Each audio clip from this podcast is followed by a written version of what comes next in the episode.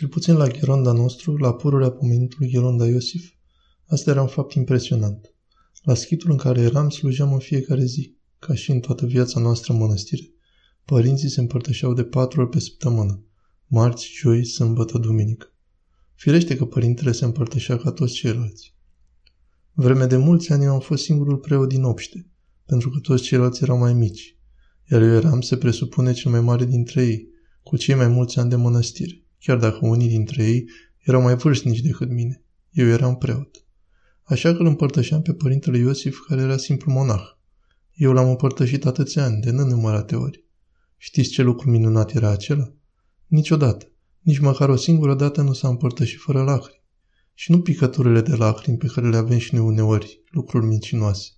Bine, din alte motive vărsăm multe lacrimi. Să zicem că și înainte de Sfânta Împărtășani. Lacrimi, nu glumă, suspinuri, tânguiri. Din moment ce venea de multe ori să se împărtășească. Și nu puteai spune că ar fi fost vorba de vreun prunc sau de vreo fetiță care se emoționează repede.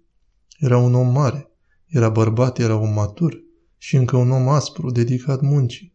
Din Pafos, vestul sălbatic în Cipru, care acționa ca în Pafos. Din Acama, lua piatra și o făcea pulbere. Om al muncii, foarte dur. Însă înainte de a se împărtăși, se smerea până la pământ. Ce să vă povestesc? De vreme ce își pregătea de multe ori Batista înainte de a se împărtăși, iar eu așteptam puțin ca să se oprească din acel bocet. Nu erau doar lacrimi, ci bocet. Așteptam să se oprească ca să-l pot împărtăși, să poată înghiți Sfintele Taine. Ce v-aș putea spune? Uda Batista de lacrimi, era udăloarcă. Îmi ziceam în sine, măi să fie, măi să fie. Nu o să se împărtășească, cum ne împărtășim toți. Noi fără lacrimi mergem acolo ca împinși. Ne rugăm să ne ierte Domnul, însă uscați așa ca piatra. Ce să facem acum? Suntem pietre, asta e. Au și pietrele nădejde. Avem nădejde că Dumnezeu va face ceva și cu noi. Este nevoie și de pietre. Dar avea el oare un buton de apăsat și curgeau lacrimile și roaie? Care era acel buton al lui? Marea o sândire de sine pe care o avea și o punea în lucrare. Ce înseamnă o sândire de sine? Smerenie, pocăință, mustrarea de sine. Și a petrecut într-adevăr toată viața sa plângând. Acele lacrimi nu erau lacrimi psihologice care te termină sufletește, ci erau lacrimi care îl umpleau de bucurie. Era plin de bucurie. Și atunci când a murit, a apărut imediat pe chipul său un zâmbet. Ce a spus Hristos? Fericiți cei ce plâng că aceia se vor mângâia. A plâns o viață întreagă, iar la moartea lui a râs.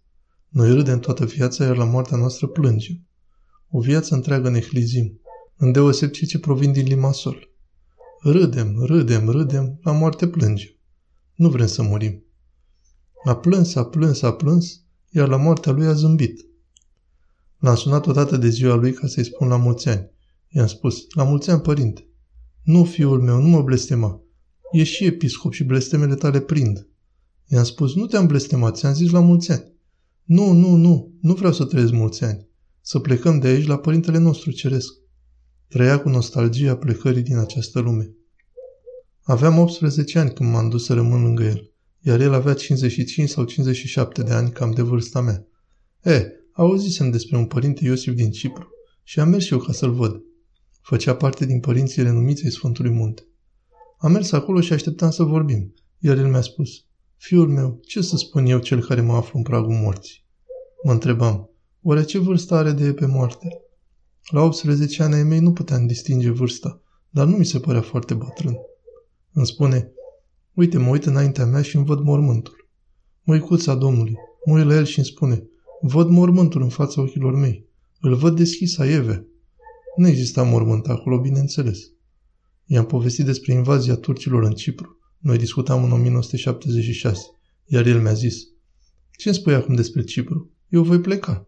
Zilele mele sunt numărate, mă pregătesc de moarte, nu mai am zile.